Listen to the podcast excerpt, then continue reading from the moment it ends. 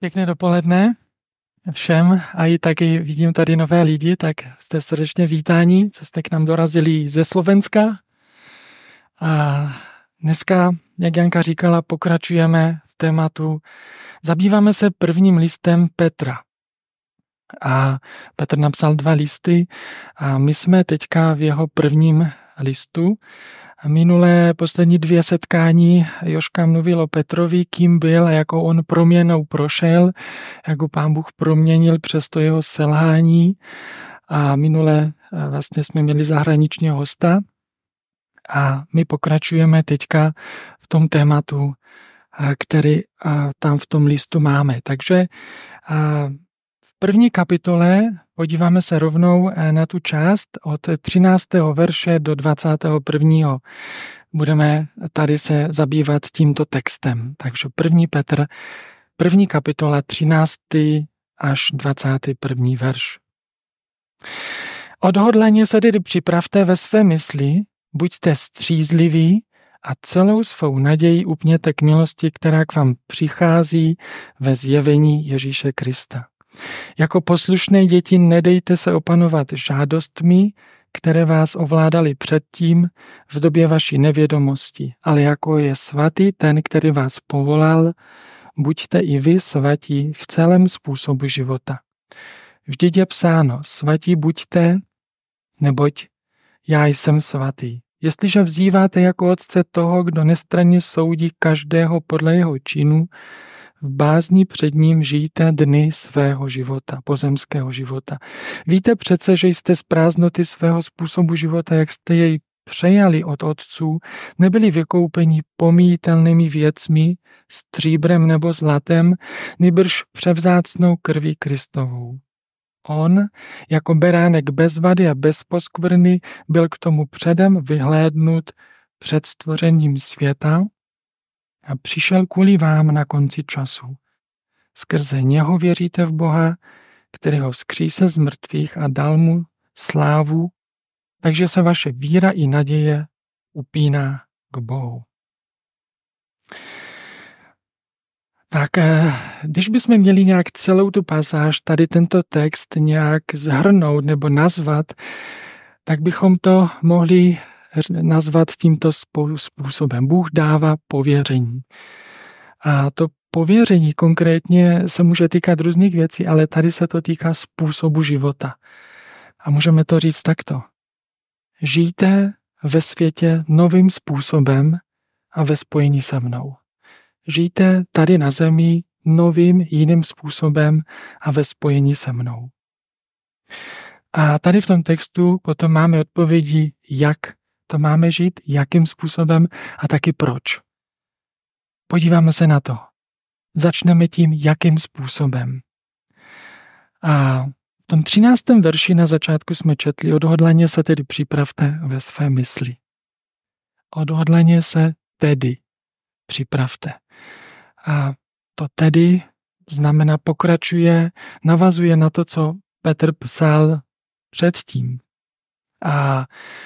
A týká se to vlastně toho spasení, které on tam ukazuje a které mluví. To krásné požehnání, které vychází ze spasení. A mluví tam o té nové naději a mluví o tom, že je to projev Boží milosrdenství, že máme dědictví, které je připraveno v nebi. Bezvadné, trvalé, které se nekazí, nepomíjí. Mluví o Boží moci, která nás střeží po celou dobu až ke spasení. A mluví tam taky o zaslíbení příchodu, že jednou přijde Ježíš ve slávě a v moci. To je to tedy. A teďka vlastně na to navazuje. Odhodlaně se tedy připravte ve své mysli. A jak to udělat? Když bychom měli poslechnout tady tuto výzvu. Jak se odhodlaně připravujeme ve své mysli? A pomůže nám v tom trochu studijní překlad, který říká, přepásejte bedra své mysli. To moc nepomohlo, že? To ještě možná horší. Ale jak tomu máme rozumět? Z pohledu naší dnešní doby je to trošku možná hůř srozumitelné, protože my dneska nosíme kalhoty a máme kraťasy, ale v dávném věku oni měli vlastně dlouhé šaty a takové hábity, většinou byly až pod kolena. A abyste mohli běžet nebo třeba jít rychleji nebo dělat nějakou třeba namáhavou práci, tak jste potřebovali udělat to, že ty šaty jste vlastně smotali a vzali jste se a otočili se kolem beder, kolem pasu. A tak vlastně být připravení k něčemu. A to opásání kolem beder se ještě můžeme velmi krátce podívat na možná 3 místa. A jedno je v Exodu 12.11, takže v Exodu 12.11 se mluví, jestli můžeme poprosit o ten text. A mluví o tom, když oni Izraelci jedli a měli hod beránka. A tam jim Bůh říká, že budete ten hod jíst takto. Budete mít přepásaná bedra, opánky na nohou a hůl v ruce. Sníte jej ve chvatu, to bude Hospodinův hod beránka. Takže měli být opásaní kolem beder. A pak ještě v Job 38.3, že Job 38.3 tam taky mluví o tom opásání beder. A nuže opásej si bedra jako muž, budu se tě ptát a poučíš mě. Bůh říká přímo konkrétně tady Jobovi, opásej se kolem svá bedra jako muž a já se tě budu ptát a ty mi budeš odpovídat.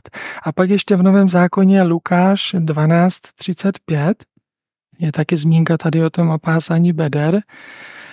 A buďte připraveni a vaše lampy ať hoří. Tady se nemluví o bederech, ale v poznámce, co máte dole, tak se přímo mluví, ať vaše bedra jsou připravena, ať vaše bedra jsou opásána, tady v tomto smyslu.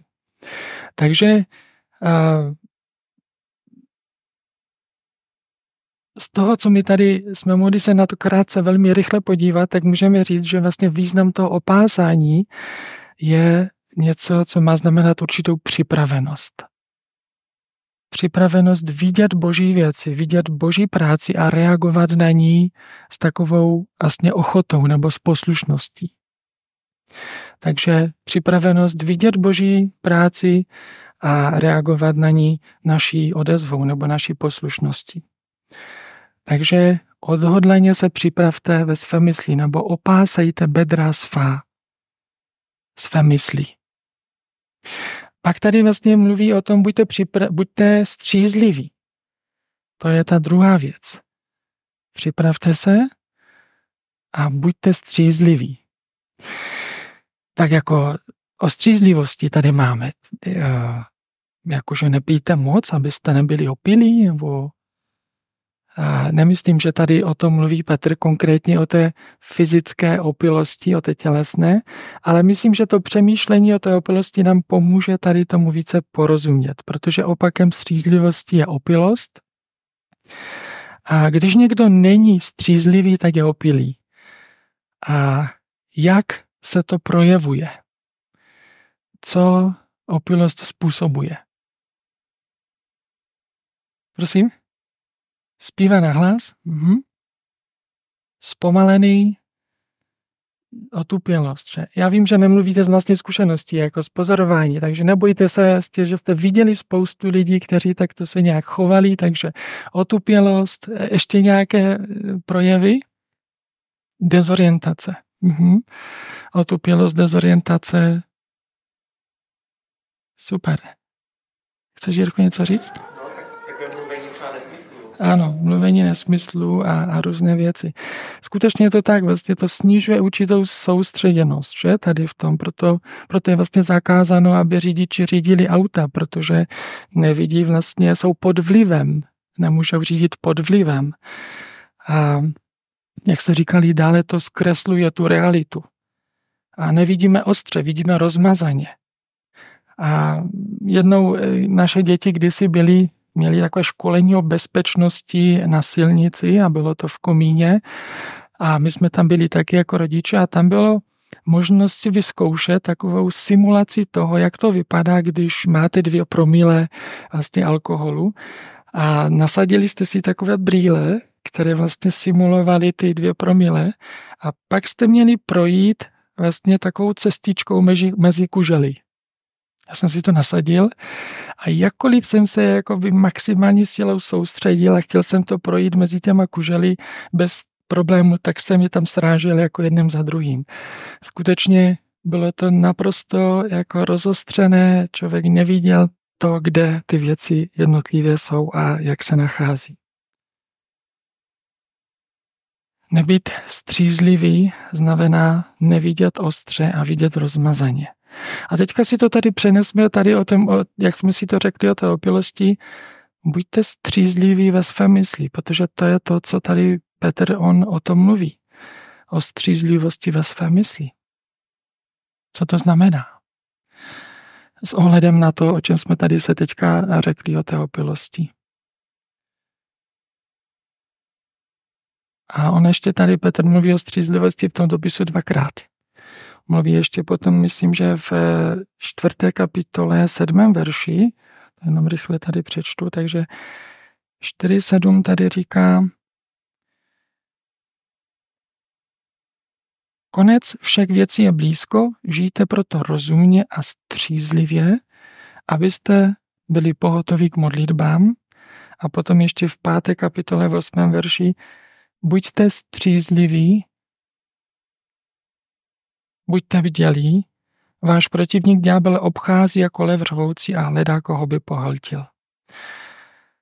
Když naše mysl je toxická, když si ji zaneseme nějakými škodlivými nebo nevhodnými věcmi, tak to ovlivní naši duchovní bdělost a budeme duchovně otupělí a stane se to překážkou k modlitbám a mnohem snadněji podlehneme právě různým nástrahám, které na nás ďábel chystá a připravuje, protože on obchází jako lev řvoucí a snaží se, koho by pohltil. A proto potřebujeme být střízliví a v tom smyslu přemýšlení a vnímavosti, abychom nebyli duchovně otupilí.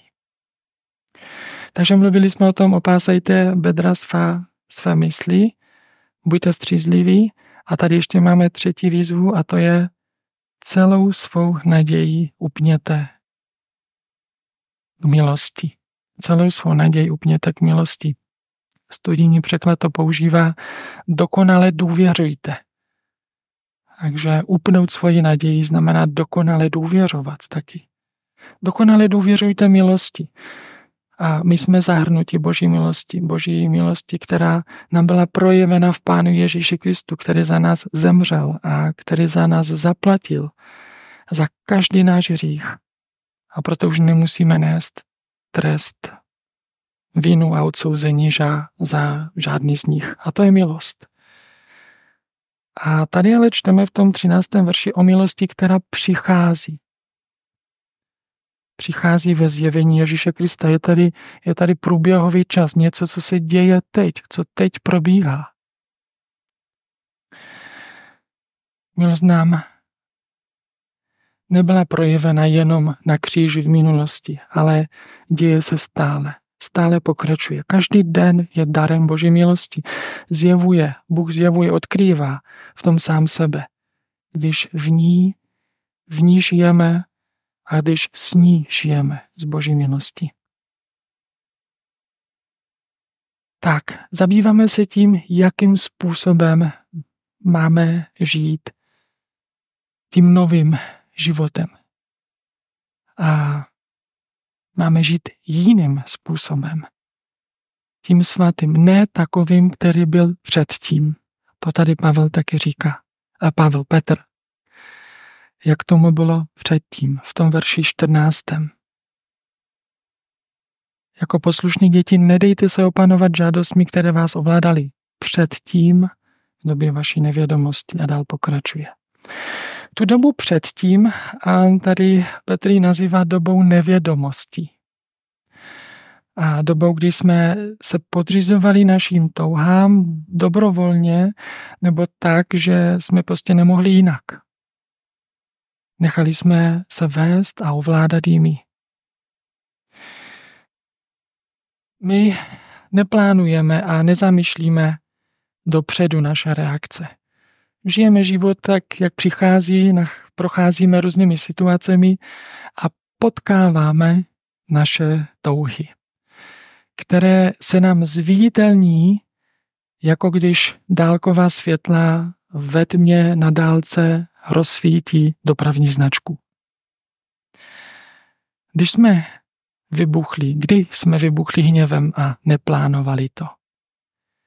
A kdy se třeba prosadili sebe a neplánovali to. A kdy se vychloubali a neplánovali to. Kdy odsuzovali, kdy obhajovali, kdy vymlouvali, kdy třeba odkládali věci a neplánovali to naše. Naše reakce v danou chvíli zviditelní a odhalí naše vnitřní touhy. A my je nemáme nechat, aby nás ovládali, aby se nás zmocnili, aby nám vládli. To bylo typické, co patřilo k tomu životu předtím. To jsou ty rysy, které byly význačné tomu životu předtím. Dále tady můžeme nacházet odpověď, jakým způsobem v tom, když tady čteme v bázni před Bohem, žijte dny svého pozemského života. Jakým způsobem máme žít? V boží bázni. V bázni před Bohem. Boží bázeň není nějaký úděs, nějaký takový strach, ale přináší potěšení, jak žalmista říká v 112. žalmu v prvních 4 verších. Blaze muži, těší se ten, jenž se bojí Hospodina, jenž velikou zálibu má v jeho přikázání, jeho potomci se stanou bohatýry v zemi, pokolení přímých bude požehnáno, jmění bohatství má ve svém domě, jeho spravedlnost trvá navždy. Ve tmách vzchází přímým světlo, Bůh je milostivý, plný slitování spravedlivých. Je radostné, je potěšující bát se Boha, bát se Pána Boha. A můžeme tady ještě vidět jinou věc. Boží bázeň umožňuje. Díky Boží bázni můžeme poznat Boha, jak on je milosrdný, jak je slitovný, jak je spravedlivý. Právě ve chvílích, když třeba úplně nevidíme dál, nevidíme světlo. Ve tmách vzchází přímým světlo, Bůh je milostivý, plný slitování, jak tady můžeme číst.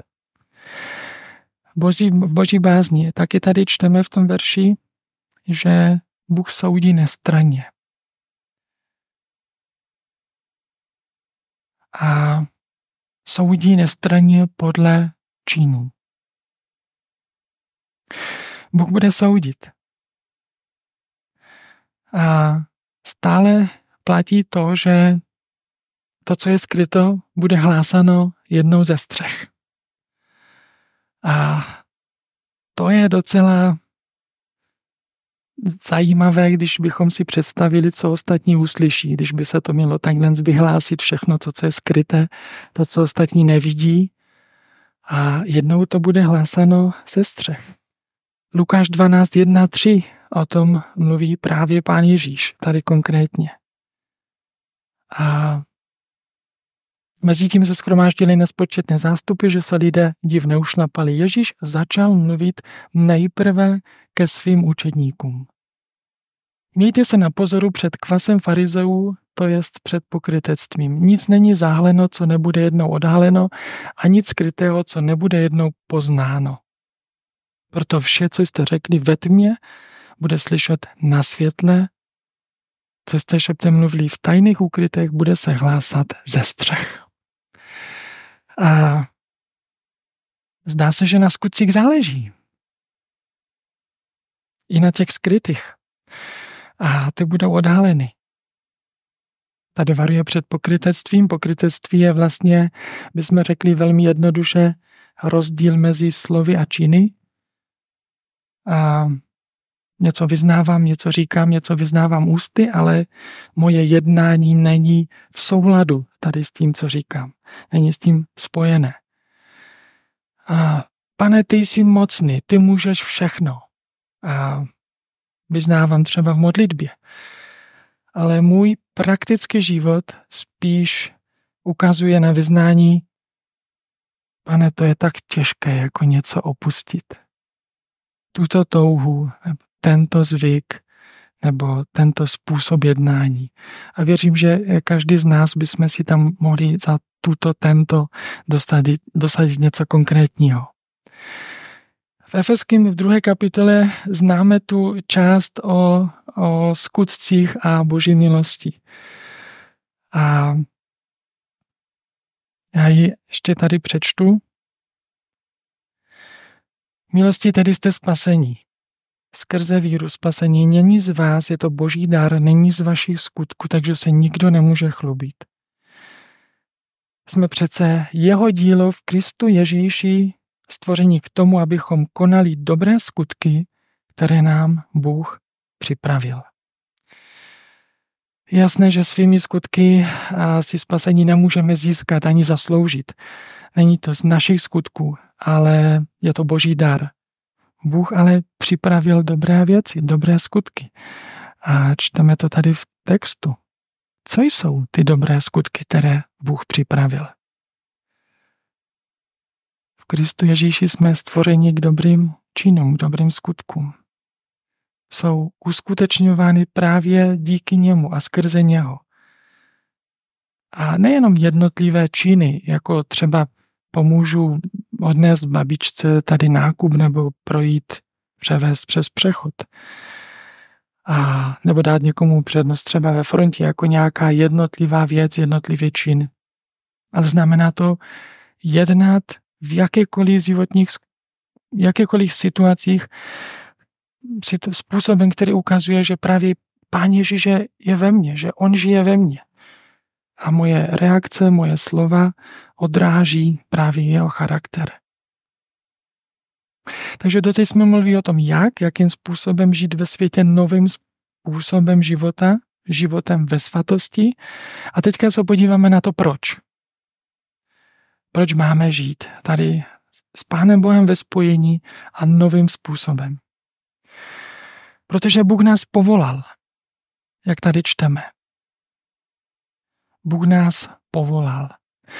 Byl to právě Pán Bůh, on samotný, který nás povolal, ne my sami. Byl to on, jeho rozhodnutí.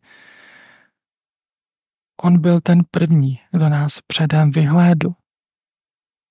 Petr tady tím začíná, první verš jeho listu. On nás předem vyhlédl.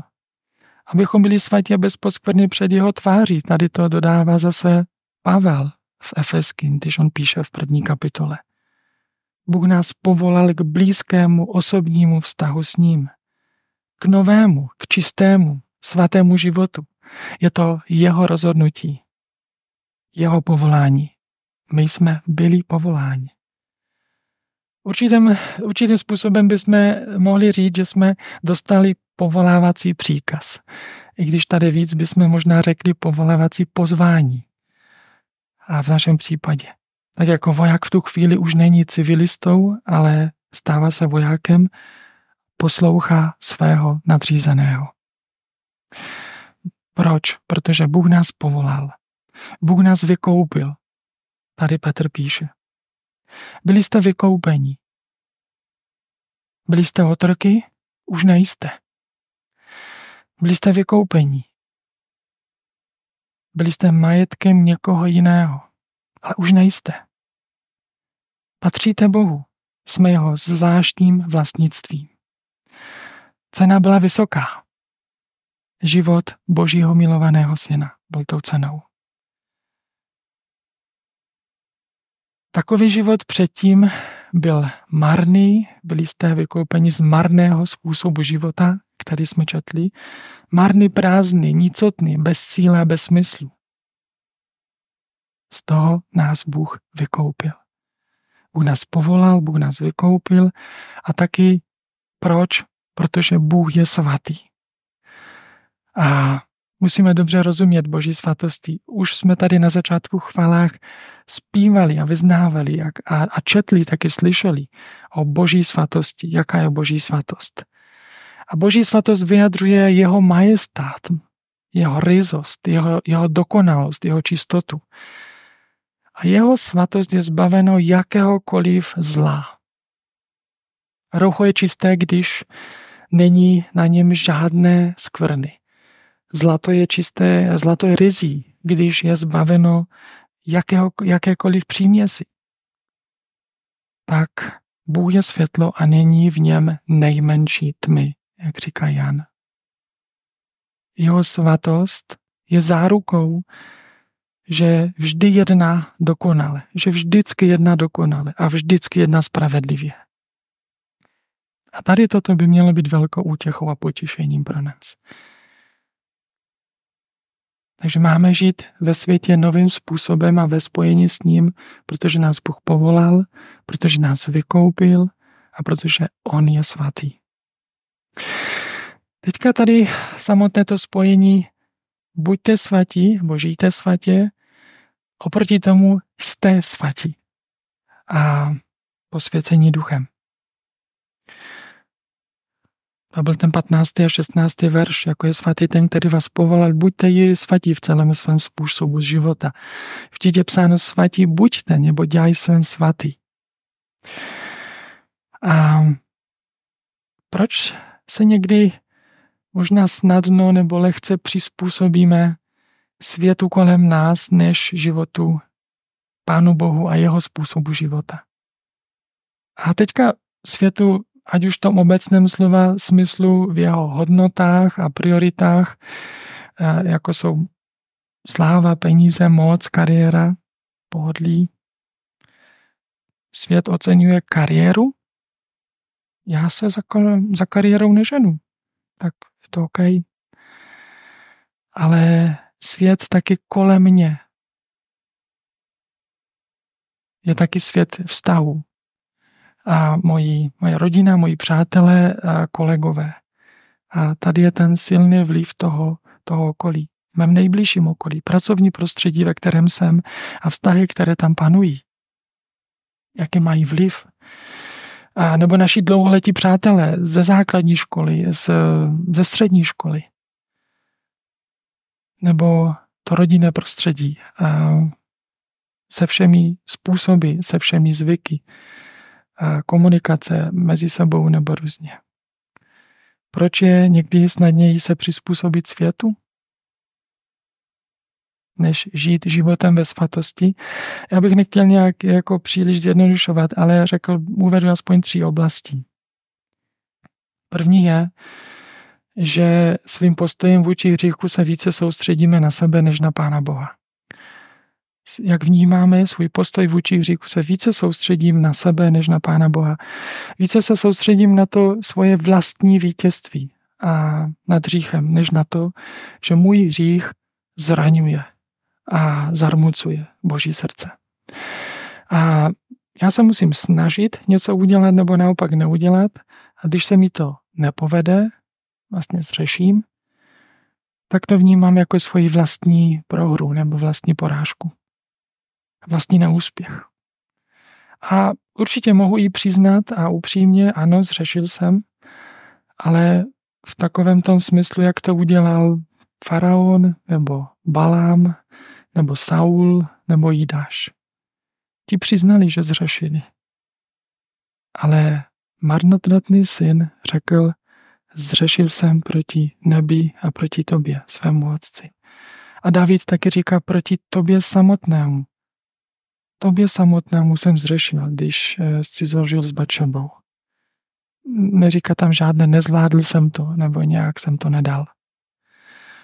Bůh chce, abychom žili v poslušnosti a ne kvůli vítězství primárně. V poslušnosti se zaměřujeme na Pána Boha. A vítězstvím se víc zaměřujeme na sebe. A určitě Pán Bůh chce, abychom vítězili. Ale vítězství vychází z poslušnosti. Když Pána Boha posloucháme, a je výsledkem svatého života. To byla první věc. Druhá oblast, život z víry bez kroku víry. Tak jsem to nazval. Život víry bez kroku víry. A možná špatně rozumíme tomu, co znamená žít z víry, jak se píše v Galatským 2.20. A tam jsou tady, za chvíličku je uvidíme, a nežiju že, ale žije ve mně Kristus a život, který zde nyní žiju ve víře v Syna Božího, který si mne zamiloval a vydal sebe samého za mne. Celý můj život je ve víře. A říká, žije ve mně Kristus, já žiju v něm, to je všechno, hotovo. Ale ten praktický život jakoby trochu možná může jít stranou.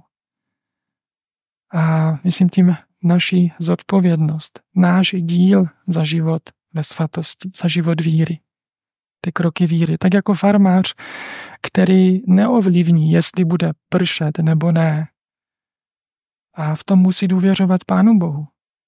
Ale on sám musí jít, musí zorat, musí zasét. A určitě bychom se dívali s údivem na něho, když by jenom seděl, nic nedělal a počítal, že se to všechno stane samo. Mně stačí jenom věřit. A samozřejmě, že takto žádnou úrodu nebude mít. Život víry bez kroku víry a třetí věc je, že některé hříchy nebereme vážně. Rozdělujeme, možná nějakým způsobem si rozdělujeme hříchy na ty nějaké důležité nebo nepřijatelné a na ty, které se nějak dají jako tolerovat. A můžu dát příklad třeba těch určitých takových tolerovaných, řekněme, hříchů. Možná neochota, možná lenost, možná pohodlí, zaneprázdněnost, opudlivost, váhavost, nedochvilnost, mnohomluvnost, pasivita a tak dál. A někdy to vlastně zařadíme do takové skupiny, to jsou ty slabosti moje. Já už prostě jsem takový. A v Božím slově čteme, že jsou to malé lištičky, které plení vinici. Malé, drobné lištičky, které plení vinici. Drobné, malé věci vedou k velkým pádům. Jeden autor řekl, měřítkem poslušnosti nemá být závažnost věcí, ale majestát zákonodárce. Měřítkem poslušnosti nemá být závažnost těch věcí, ale majestát zákonodárce. A Petr tady tento svůj list píše těm, kteří jsou v rozptýlení. Oni jsou rozptýlení po okolních územích a nejsou doma, jsou vlastně cizinci. A on je oslovuje na začátku, že jste byli posvěceni duchem. Vy, kteří jste byli posvěceni duchem.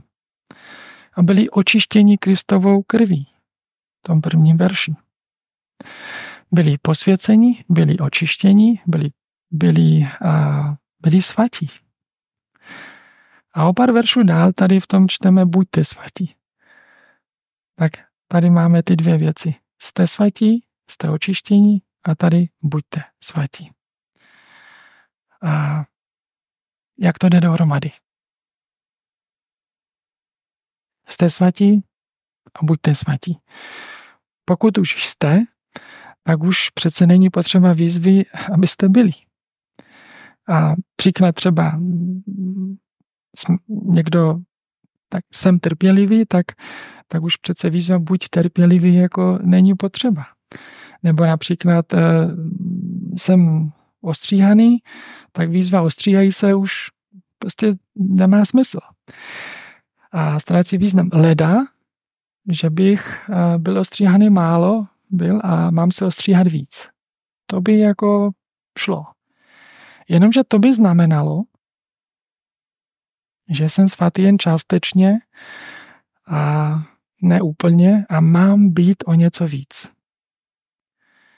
Jako s tou trpělivostí nebo tady s tím ostříháním. To buďte svatí neznamená, že nejste. A proto se snažte, abyste byli.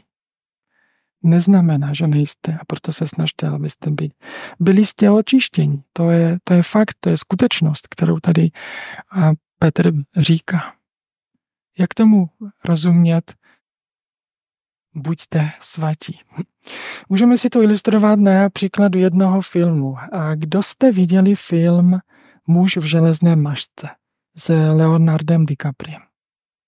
Pořádně dejte ručky nahoru, nebojte se, já vás nebudu zkoušet.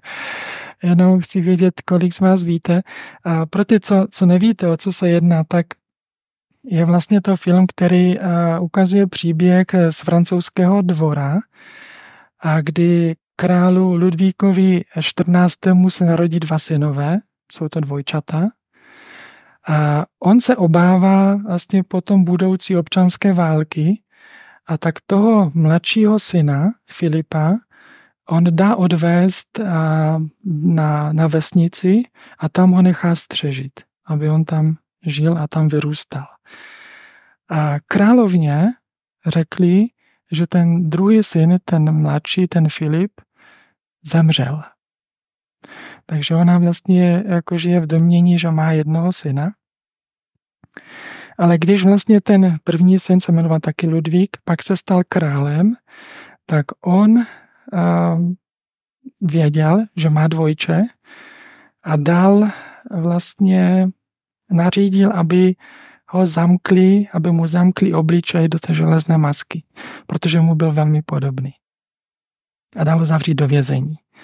Ale tady ten Ludvík, ten jeho bratr, byl králem velmi arrogantním, panovačným, byl prostě takový prostě zlý král.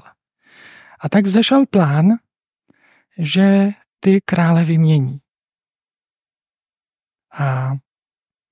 Ale aby se mohl uskutečnit, tak bylo potřeba toho Filipa, který vyrůstal na té vesnici, bylo ho potřeba naučit tomu královskému vystupování. A jako způsob chůze, způsob chování, vyjadřování, s takovou královskou noblesou. A oni to vlastně pak takto naučili. Tady ten Filip, on se nemusel snažit být královským synem. On už jim byl. On byl královským synem. Ale to, jak se projevoval navenek, tomu neodpovídalo. On se učil propojit to, kým byl, se způsobem jednání navenek. A to je to. Výzva buďte svatí znamená to, kým už jste v Kristu, tak učiňte viditelným navenek. Jednejte tak. A nemusíte se snažit být svatí, jako Filip se nemusel snažit stát se tím královským synem. On už byl královským synem. Ale dovolte Pánu Ježíši, aby on svůj život učinil ve vás viditelným navenek. A to dovolte, to já tady myslím, že to je aktivní slovo. A ve smyslu toho farmáře, který nejen pohodlně sedí, ale který právě orá a seje a Bůh dává úrodu. A v tom je on plně závislý na Pánu Bohu. Není to jenom na něm. Určitě jste procházeli se městem a mezi obchody a potkávali různé lidi a když jste šli třeba tou uličkou, tak tam jsou různé obchody a jsou tam výlohy, výkladní skříně. K čemu slouží tady ty výkladní skříně? K čemu oni jsou určeny? Nalákat na co? Nalákat na to zboží. Oni vlastně vystavují to zboží a některé jsou třeba pěkná, čistá, když je pěkná, čistá výloha s lákavým zbožím, tak právě upoutá pozornost a kolem jdoucího a zve dovnitř. A aby někdo zašel, vešel a přišel se podívat, co je v tom obchodě uvnitř. Ale některé ty výlohy jsou prázdné, tak jak možná jste viděli. I když třeba ten obchod funguje, tak ve výloze toho moc není. a třeba jsou někdy zanesené prachem. A další třeba mají různé dřevotřískové tam obložení a různé třeba tapety. A na dalších jsou třeba polepené plakáty a vystavené zboží, které tam je, tak je tam staré nebo vybledlé, protože už tam je dlouho. A jedna výkladní skříň je čistá, druhá je špinavá, zaprášená. Jedna láká kolem jdoucí, aby přišli dovnitř se podívat, a druhá nechává kolem jdoucí jen tak nezúčastněné, nebo možná je přímo odrazuje. Přátelé, my jsme takovou výkladní skříní. My jsme Boží výkladní skříň. A Ježíš přišel do našeho srdce, když jsme ho pozvali, když jsme v něj uvěřili, se svojí krásou charakteru, se svojí láskou, se svojí čistotou. Co máme v té výkladní skříň?